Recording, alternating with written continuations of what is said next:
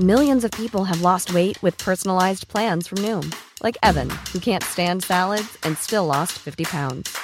Salads, generally, for most people, are the easy button, right?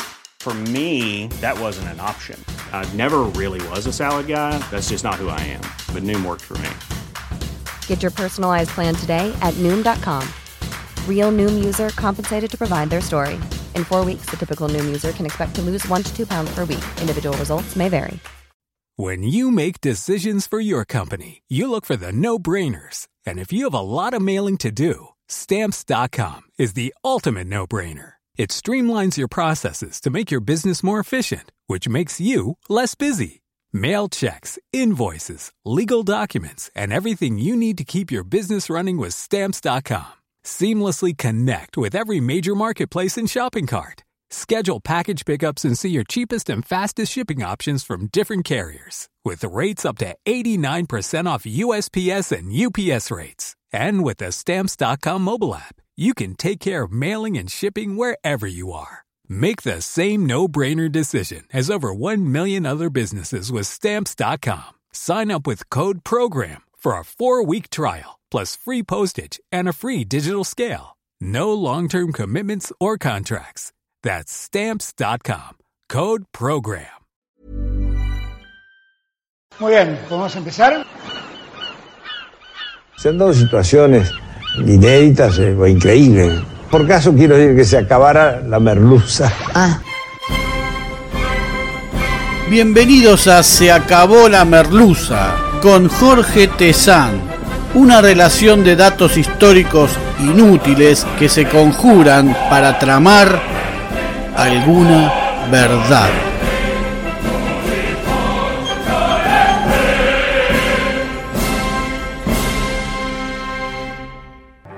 Hoy presentamos La metamorfosis de Ricardo Massetti. Vamos a contar la historia de un hombre común, un tipo de barrio como vos, como yo, casi identificable entre los que pasan por la puerta de tu casa, entre quienes corren al colectivo. Alguien que lleva una vida sin mucha privación, pero sin ninguna novedad. Uno más entre millones. Una foto gastada en un crucifijo. Uno más entre tantos. Uno más. Ricardo Massetti, en realidad Jorge José Ricardo Massetti nació en la calle Levalle de Avellaneda el 31 de mayo de 1929. Su familia era originaria de Bolonia, Italia, familia de clase media, su padre era inspector municipal y con ese sueldo mantenía a todos los miembros. Ricardo tuvo una difícil presencia en la escuela pública donde no pasó de segundo grado. En una escuela salesiana luego alcanzó el cuarto grado y con mucho esfuerzo, mucho esfuerzo, logró terminar la primaria en la escuela 46. No pasó el examen de ingreso a la secundaria y entonces probó con la Escuela de Artes Gráficas y Publicidad número 15 de Barracas. Pero tampoco pudo pasar de nivel y a sus 15 años, como tantos otros en esa época, seguro que tuvo una charla con su padre en la que la sentencia fue Lo tuyo es laburar y no estudiar. No quedó en la secundaria, pero sí adhirió a una organización de ideología un tanto difusa que captaba a muchos chicos de la secundaria, la Alianza Libertadora Nacionalista, integrada por Guillermo Patricio Kelly, que llegó a presidirla, Rodolfo Walsh, Rogelio García Lupo y un montón de estos tipos que luego fueron grandes periodistas y escritores del siglo XX en la Argentina, que en un principio la Alianza Libertadora Nacionalista buscaba acompañar ciertas ideas de Mussolini en Italia y fue fluctuando de adhesiones y tendencias no evitaron el peronismo en algún momento a lo largo de sus 15 años de existencia. A sus 18 años, Massetti cantaba tangos en una orquesta típica. A los 21 años publicaba sus cuentos y a sus 24 años ya editaba una revista. Por esa misma época comenzaba a trabajar en el diario La Época y colaboraba en el diario El Laborista y La Tribuna. Con el tiempo fue metiéndose en Radio El Mundo y cuando tuvo que hacer la colimba el servicio militar, se valió de algunos contactos para poder seguir ejerciendo el periodismo mientras estaba en esas funciones castrenses, digamos, y se consiguió un puesto en el buque escuela Pueyrredón para viajar siete meses alrededor del mundo. Se casó muy tempranamente con Dorita Yuri, su primera novia, que trabajaba en el archivo de un diario. Tuvieron hijos, vivían en un chalet en Adrogué y juntos iban los domingos a misa de once. Familia normal. Aclaremos que Ricardo Massetti no tiene nada que ver con César Massetti, periodista destacadísimo con el que en los 90 hicimos muchas horas de televisión.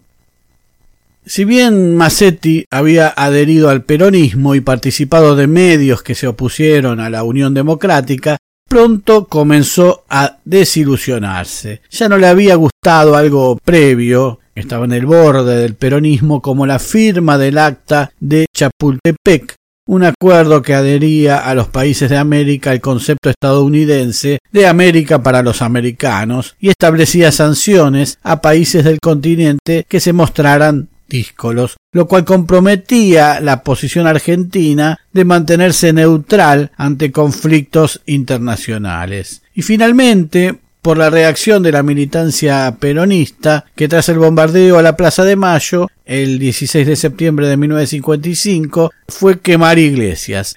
El medio para el que trabajaba no le publicó fotos de la quema de las iglesias y hasta ahí llegó su adhesión al movimiento.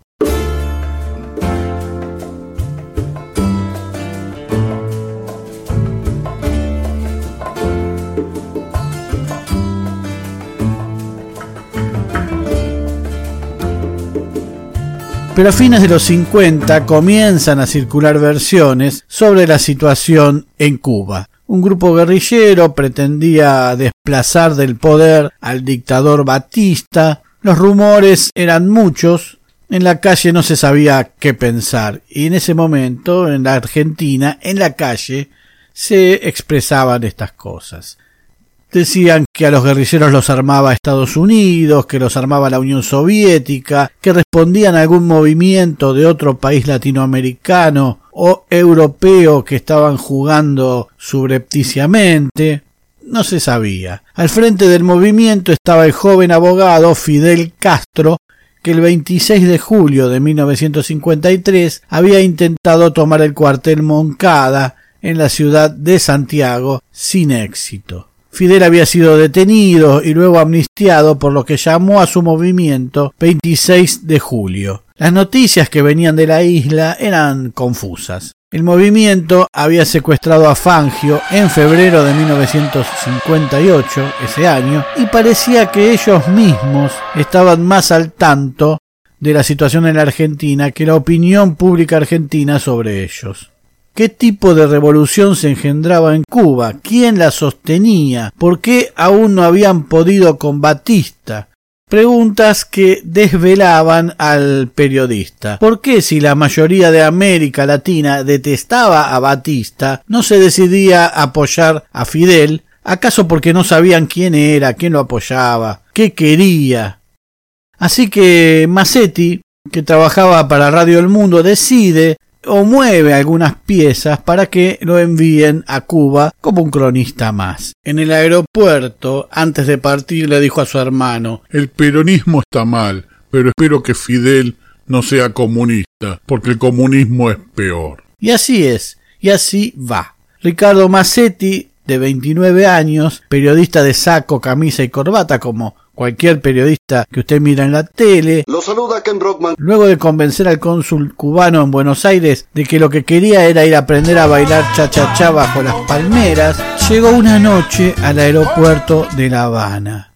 Muy rápido aprendió que la tarea no sería fácil.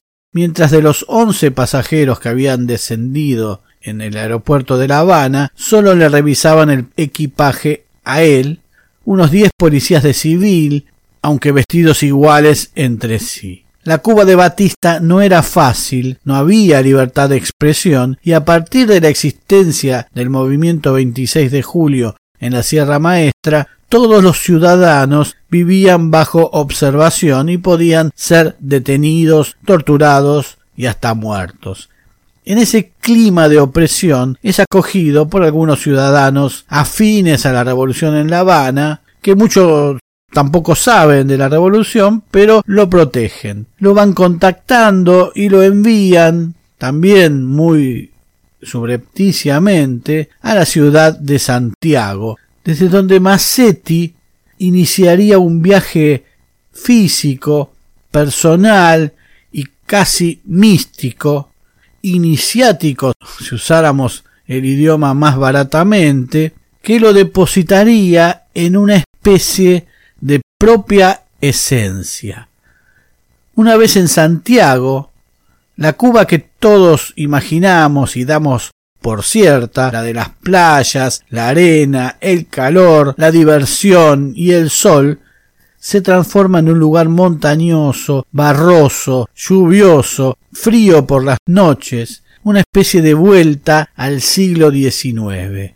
Massetti, ya travestido como un miembro más del movimiento, con un uniforme verde oliva, como veíamos en las fotos a Fidel, transita caminos imposibles en busca de encontrarse con los referentes del movimiento 26 de julio, el Che Guevara y Fidel, mientras se reúne con ciudadanos que lo van guiando, protegiendo y viven en la mayor de las pobrezas, aunque no vacilan en compartir lo poco que tienen. Hombres que se lamentan de no poder ir a combatir porque no hay suficientes armas, que tienen parientes, hermanos o cuñados que están en el frente, que viven vigilados por un Estado que los bombardea con napalm o envía aviones que los ametralla sin la menor piedad con naves y armas provistas por los Estados Unidos. Y en medio de esa aparente emergencia, en medio de esa nada, en medio de ese barro sin sentido, Massetti comprueba cómo el movimiento había provisto a los ciudadanos de escuelas, de hospitales o atención médica, de algún tipo de atención médica, del reparto de las tierras, de fábricas que podían desarmarse en minutos, de una especie de protoestado, una organización similar a la de las republiquetas del Alto Perú que vimos en el capítulo anterior, que contenía a los ciudadanos, que los acompañaba, que les daba importancia y relevancia. Así, Massetti llega a reunirse con el Che ante la inocencia de los pobladores que nunca habían visto a dos argentinos juntos, aunque preguntaban por Frondizi, por Perón, por Libertad Lamarque, por Gardel y por varios argentinos famosos en todo el mundo. Diez, quince días subiendo y bajando por el borde de montañas barrosas donde los burros se negaban a seguir caminando, durmiendo en chozas destrozadas, comiendo la comida típica, no siempre grata al estómago foráneo. El Che Guevara, ese médico argentino, que entonces contaba con treinta años, le vomita a Massetti los motivos por los que está allí, porque consideraba que la única manera de hacer frente a los dictadores era derribándolos, que lo suyo no era una intromisión de un ciudadano argentino en Cuba, sino que consideraba toda América como su patria, mientras otros países no hacían otra cosa que entrometerse en la política de otros, darles dinero, armas, aviones e instructores de vuelo, y nadie los cuestionaba por eso que Fidel no era comunista, aunque sí anti-yanqui, y que serían anti-yanquis mientras los yanquis estén en contra de nuestros pueblos. Guevara recordó el desembarco del Granma, ese barquito que llegó con más de ochenta combatientes, de los que solo sobrevivieron doce. Pero Fidel, pese a la situación, saludaba y agradecía a los campesinos. Lo que se consumía en la sierra se pagaba. Entonces esa gente comenzó a entender y sumarse al movimiento, porque los soldados de Batista robaban, incendiaban los bohíos, mataban sin ningún problema. Los de Fidel no. Pedían, sonreían, agradecían. Macetti sigue su camino y finalmente llega hasta un Fidel que le parece enorme, que tiene 32 años y se ocupa de que sus soldados se entrenen y tengan buena puntería, de su pueblo, de cómo había resultado la huelga general en La Habana, pregunta mucho, Fidel daba órdenes como quien sugiere, como quien pide un favor. La otra aventura de Massetti era llegar a Radio Rebelde, una emisora en medio de la selva, y emitir las notas que había logrado básicamente a Buenos Aires, donde estaba el medio que lo había enviado. Los técnicos de la radio, que habían solido ser importantes en la Cuba de Batista, estaban allí, ocultos, colgando las antenas de la radio de árboles altos para poder transmitir. Las notas de Massetti son las primeras para medios de habla hispana en los que se puede escuchar al Che y a Fidel, sus descripciones, que luego habremos de comprobar como las que decía que Fidel tenía voz de niño ronco o que medía dos metros, son las primeras impresiones que pudieron escucharse de un Castro hasta entonces desconocido. Las notas recorren América, México, Venezuela, Colombia, Massetti se hace conocido de la noche a la mañana. Su rostro empieza a ser familiar y la policía cubana ya lo conoce. Sin embargo, cuando se contacta con la Argentina, le dicen que no recibieron nada de lo que había dicho que les había enviado. Un contacto que logra comunicarse con Radio El Mundo le dice que cuando escucharon que Massetti tenía notas desde Cuba, le contestaron ¿Qué hace en Cuba? Massetti, ya de regreso en La Habana y a la comodidad de una gran ciudad, el aseo diario y a cierta tranquilidad, comprende que alguien estaba saboteando su viaje desde la Argentina. Así que desanda nuevamente el camino, vuelve a la Sierra Grande en las mismas circunstancias y graba nuevamente sus notas con Fidel, el Che y todos los demás, vigilado por la inteligencia de Batista y haciéndose pasar por un aristócrata italiano o un ingeniero alemán experto en carne de cebú, tras repetir la experiencia, vuelve a Santiago de Cuba y toma un vuelo en el que mujeres del movimiento llevan entre sus ropas sus cintas. Otra vez en La Habana muestra cómo los banqueros organizaban sus propias quinielas, sus sorteos falsos, cómo operaba la mafia de Las Vegas, Nueva York o Miami, en La Habana, cómo actores de Hollywood se anotaban para por unos cuantos dólares ser anfitriones de hoteles y antros de La Habana en esos tiempos. Entre Miami y La Habana había 28 vuelos diarios. Massetti, o una parte de él, regresó a la Argentina. La metamorfosis estaba operando. Ya nunca más sería el mismo. Aseguraba sentir que desertaba. Doctor Guevara, Radio El Mundo dispuso un ciclo especial en el que Massetti pasaba sus grabaciones cubanas y las comentaba, pero a poco de andar. El diario El Mundo, propietario de la radio, comenzó a recortar sus artículos y la radio sus grabaciones. Comenzó entonces a dar charlas en universidades sobre el tema. En la madrugada de la Navidad de ese 1958, mientras Massetti acompañaba en un taxi a su cuñado hacia su casa, un auto se les cruzó delante. El taxista frenó y uno de los del auto se acercó y le puso una pistola en la cabeza a Massetti. Dejate de joder con Cuba. Siguió entonces con las charlas en universidades hasta que le pusieron una bomba en su casa de Adrogué. Mandó a su familia a Montevideo, se encerró en esa casa a escribir su libro, consiguió un editor y el libro fue finalmente presentado.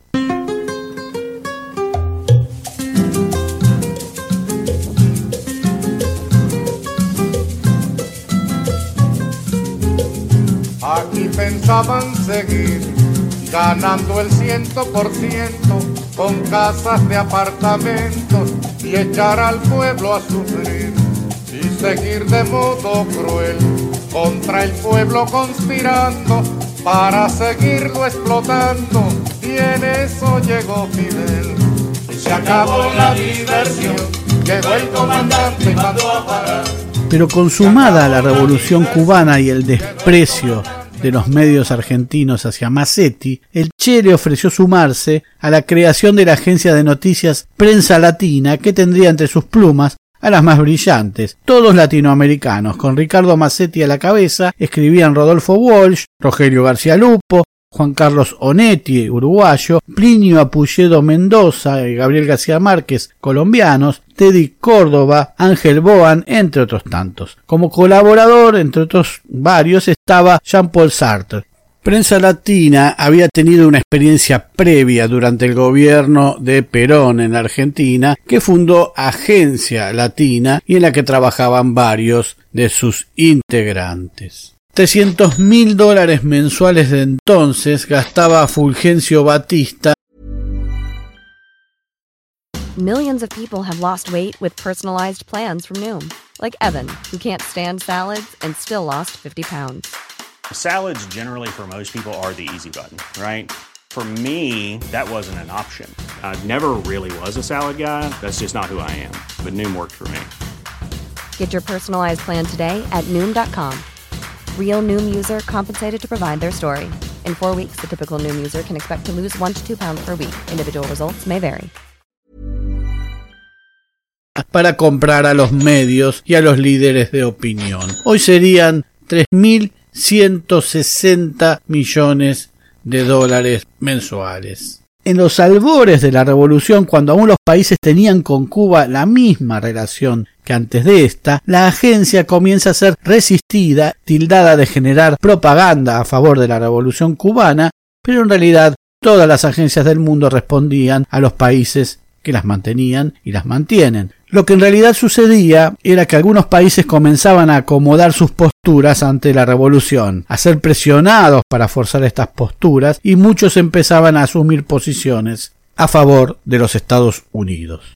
Y no querían perder el monopolio informativo. La agencia comienza a abrir locales en distintas ciudades y en muchos casos les van poniendo trabas absurdas. Cuenta Rodolfo Walsh que lo que iba a ser una escala en Río de Janeiro de 48 horas para abrir una oficina de prensa latina le tomó 48 días entre distintos trámites ridículos en un año en que la United Press confesaba haber perdido un millón de dólares en Brasil. Un año después de creada, Prensa Latina tenía oficinas en Washington, New York, Praga, París, Londres, Ginebra y otros lugares, además de tener los servicios de varias agencias de por ahí. Pues teníamos un objetivo, muchachos, teníamos un objetivo y estamos un pasito a conseguirlo, a un pasito, y ¿sabe qué es lo mejor de todo? Que depende de nosotros. En su sede de La Habana, Massetti gritaba órdenes en castellano argentino que despertaban risas entre la mayoría cubana, pero a medida que se acercaba la madrugada, fumaba habanos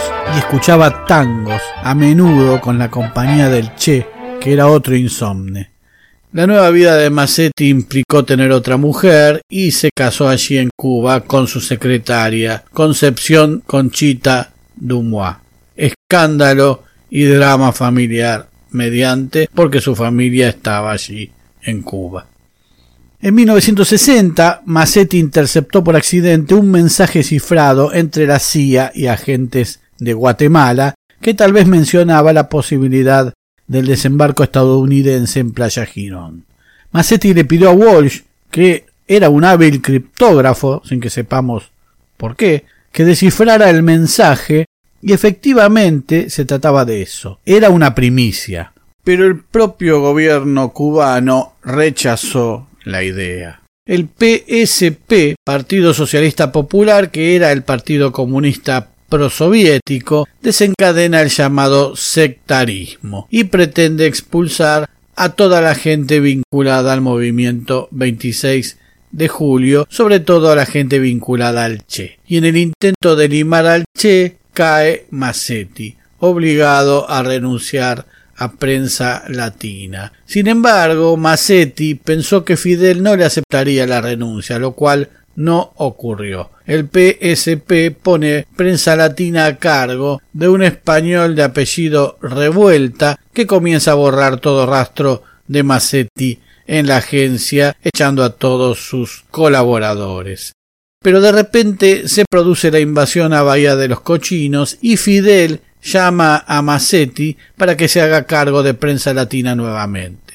Esto ocurre, pero al final de los hechos, Massetti vuelve a renunciar a la agencia. Prensa Latina continúa existiendo, limitada por las operaciones de la Sociedad Interamericana de Prensa y sus miembros, pero sigue en pie. Massetti y su nueva esposa se quedan en la isla sin trabajo hasta octubre de ese año, cuando el Che le da una primera tarea, establecer los vínculos entre el FLN argelino, que en ese momento aún luchaba por la independencia, y allí va a Massetti hacia Túnez, donde toma contacto con el FLN, entra a Argelia, combate junto a los argelinos y luego vuelve a Cuba con el compromiso de facilitarles armamento y evacuar hacia Cuba heridos de guerra. Y así llega un barco mercante cubano, como lo había pedido el FLN, el Bahía de Nipe a Casablanca, Marruecos, cargado de armamento, disimulado por supuesto, y Massetti deja las armas y se lleva heridos y huérfanos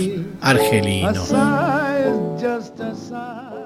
Y luego comienza una epopeya una idea insólita y muy extraña de Massetti, pero que termina de definir su vida y su destino. En colaboración con el Che Guevara, crea el EGP, Ejército Guerrillero del Pueblo, allí en Cuba, y efectúa un reclutamiento de quienes quisieran acompañarlo para entrar en Salta, en el noroeste argentino, a San Ramón de la Nueva Orán, zona selvática y a la vez montañosa, limítrofe con Bolivia, para hacer un foco guerrillero y desde allí avanzar hacia el resto de la Argentina porque consideraban que las condiciones para una lucha foquista, como hicieron en Cuba, estaban dadas. Juntan a cinco hombres que junto a Massetti comienzan a entrenar en Cuba, y luego siguieron el camino de Massetti de su anterior misión en Argelia y llegaron al país africano para continuar allí el entrenamiento. Massetti tomó la identidad de comandante segundo, dicen que porque el jefe principal era Martín Fierro o el Che Guevara, en realidad, y él entonces era segundo sombra, otro gaucho literario, pero es más fácil creer que él era segundo porque Guevara era el primero de la misma manera que el subcomandante Marcos es subcomandante porque considera comandante al Che. Allí redactan una especie de código de conducta de la agrupación, tal como tenían en Sierra Maestra, que preveía penas de muerte por causas como la traición, el aprovechamiento de la población civil, violación, robo, pero también había incluida una cláusula sobre discriminación. En Argelia, nomás, tiene un problema con uno de los reclutados de nombre de guerra Miguel, un argentino al que le hace un juicio en el que los demás reclutados fungen como fiscal, abogado, etc. Massetti pide la pena de muerte para el sujeto y entre idas y vueltas queda preso en una especie de pozo en Argelia, este tal Miguel, durante mucho tiempo y dicen que durante los 90 llegó a ser funcionario del gobierno de Menem. No lo sabemos, ni pudimos chequearlo. El grupo forma un campamento en Bolivia al que llaman Arriba. Desde allí dirigen las acciones en Salta a la que llaman Abajo. El 21 de julio de 1963 comienzan sus operaciones oficialmente en Salta. Habían entrado en abril en plena temporada de lluvias, lo cual no fue la mejor elección. Todos los ríos de la región arrastraban gran cantidad de agua y piedras enormes no parece que hayan evaluado mucho la situación. El grupo está integrado por unos 30 combatientes, dos son cubanos del entorno personal del Che Guevara, Hermes Peña y Alberto Castellanos. Hay también ex miembros argentinos de la Federación Juvenil Comunista y algunos militantes independientes. Distribuyen un panfleto que dice Compañero campesino, te escribimos esta carta para que las leas varias veces y para que las leas también a todos los arrenderos, peones y compañeros que no saben leer. Nosotros somos trabajadores como ustedes, de distintos oficios y profesiones, a quienes no se explotan en las ciudades y en los pueblos, los mismos que los explotan a ustedes en el ingenio, en los montes o en los campos. Todo esto sucede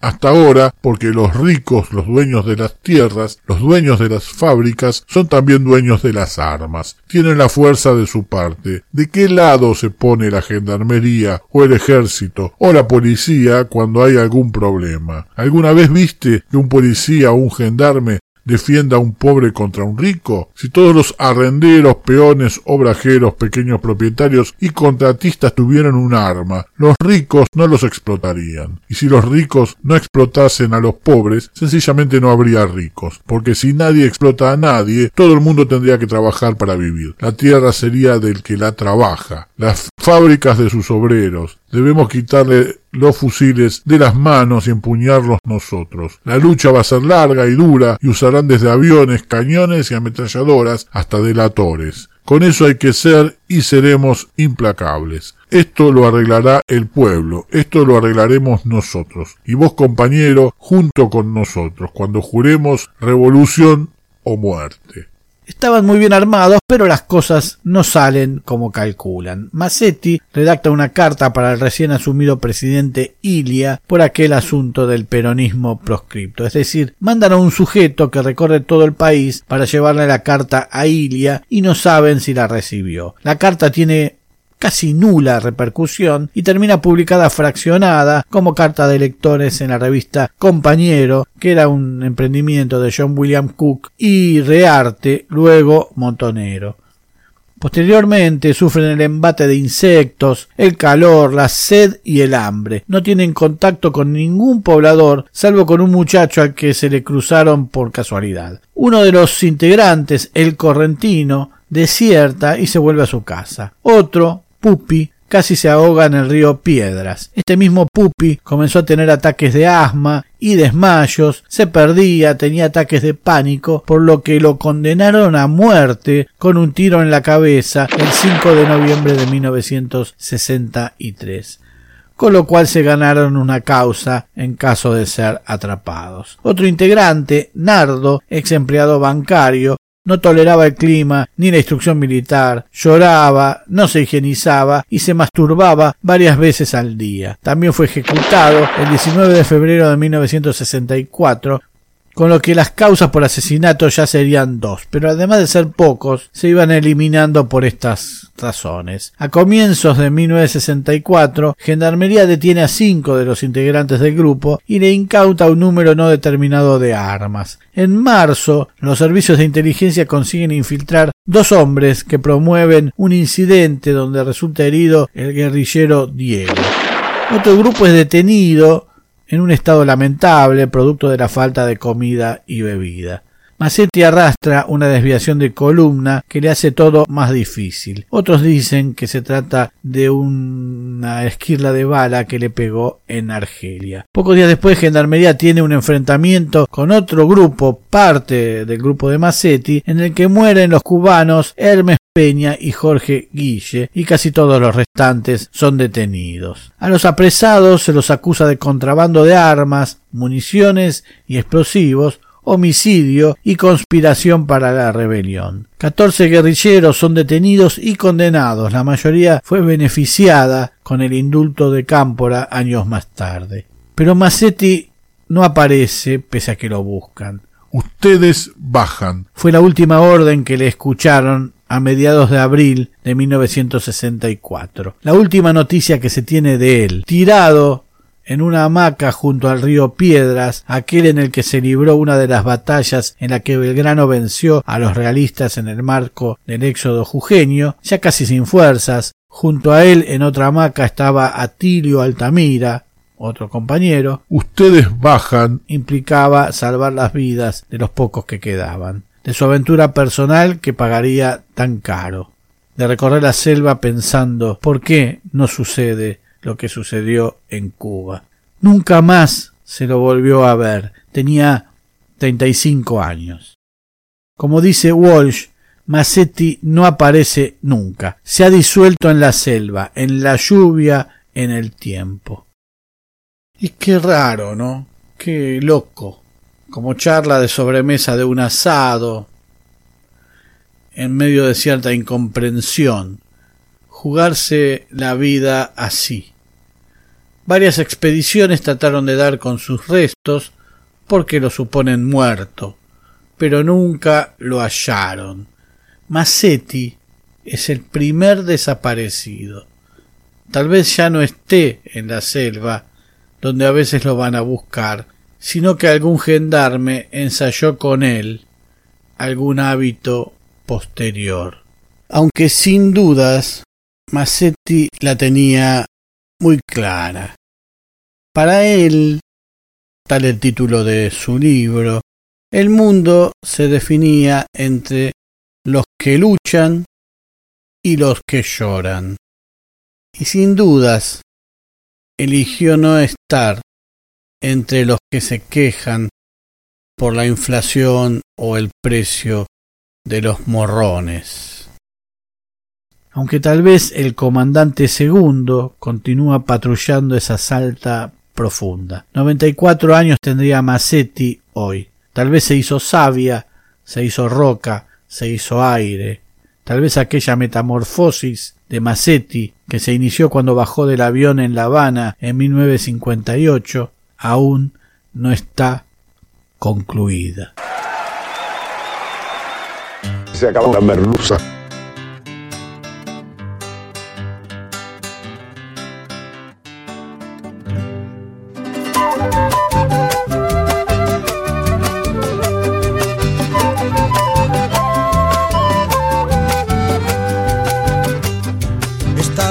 Pensando en unas palabras para este encuentro. Estaba yo escribiendo un discurso para este pueblo. Me distraje viendo a la luna, allá en las nubes, allá en el cielo. Muy pronto nuevos capítulos de Se acabó la merluza. Se acabó la merluza es idea, redacción, recopilación y hace lo que puede Jorge Tezano.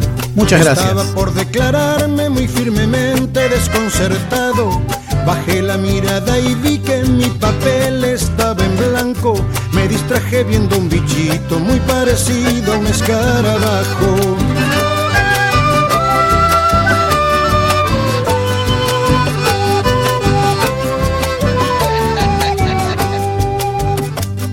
Yo soy señor Dorito, no soy un bicho ni escarabajo. Yo soy señor Dorito, héroe de niños y de ancianos con mi caballero, claro mi lanza de buen lancero.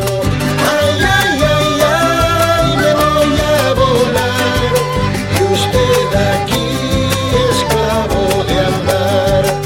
Ay, ay, ay, ay, me voy a volar, y usted aquí esclavo de andar. Arriba la luna toma una nube de crinolina con su rubor eterno mancha mancha sus orillas. Abajo hombres y mujeres soñando celebran la existencia.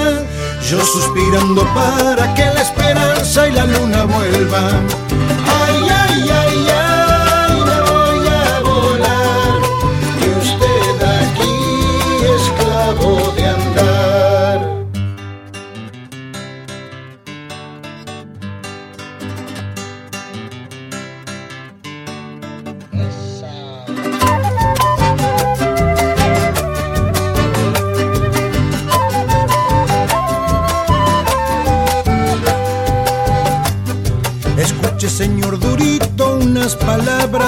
Necesito para esta disertación sobre liberalismo. Me distrajo la luna y me distrajo usted, señor bichito.